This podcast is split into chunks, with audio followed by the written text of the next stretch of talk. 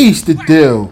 Like to welcome you to another episode of Hip Hop Raise Me the Blog.com, where we celebrate 49 years of the youngest genre of music. I'm talking about hip hop, y'all.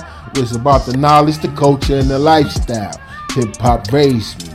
Alright, party people, this is breaking news.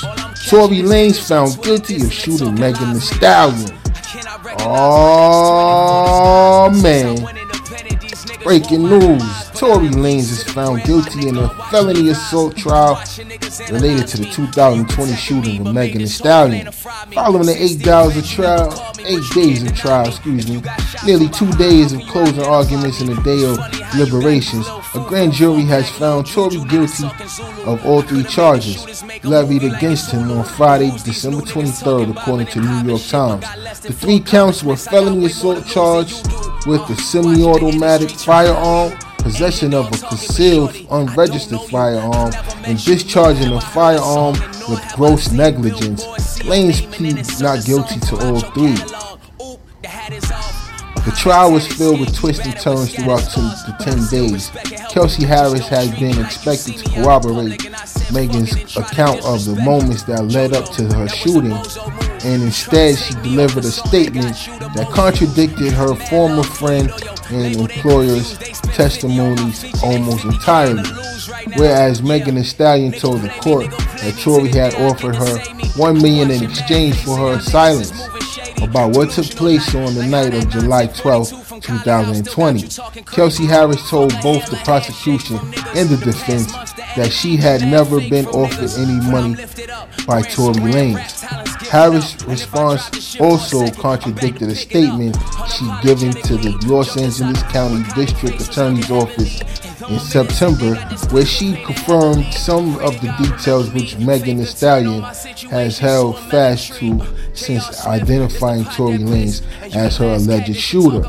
A witness named Sean Kelly also added a new angle with his testimony, alleging that he saw a woman shoot first while Lanez was still in the vehicle.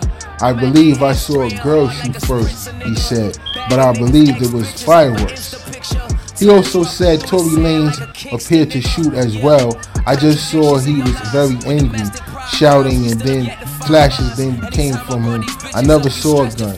Kelly said they were all fighting, so I just assumed he grabbed the gun.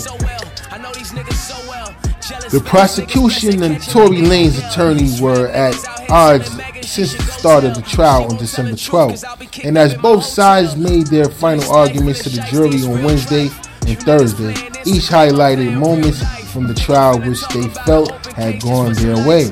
According to Los Angeles Times reporter Jonah Valdez, who shared notes from the trial via Twitter, prosecutors brought the jury's attention back to the previous testimony by three firearms experts regarding the absence of DNA evidence on the gun.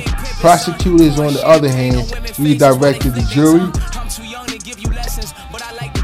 to consider the first-hand account provided by a number of witnesses. In a statement on Thursday afternoon, December 22nd, the Los Angeles Superior Court Office of Public Information announced that a few minutes before the, end of their season session, the jurors requested that Judge David Herriford provide a better definition of the word willfully and on purpose for the sake of their deliberation. The jury have been given an option of continuing their deliberation after Christmas holiday if they were unable to reach a decision on Thursday. Instead, they decided to resume on Friday morning. Tory Lanez, who opted not to testify, faces up to 22 years in prison and deportation to his native Canada.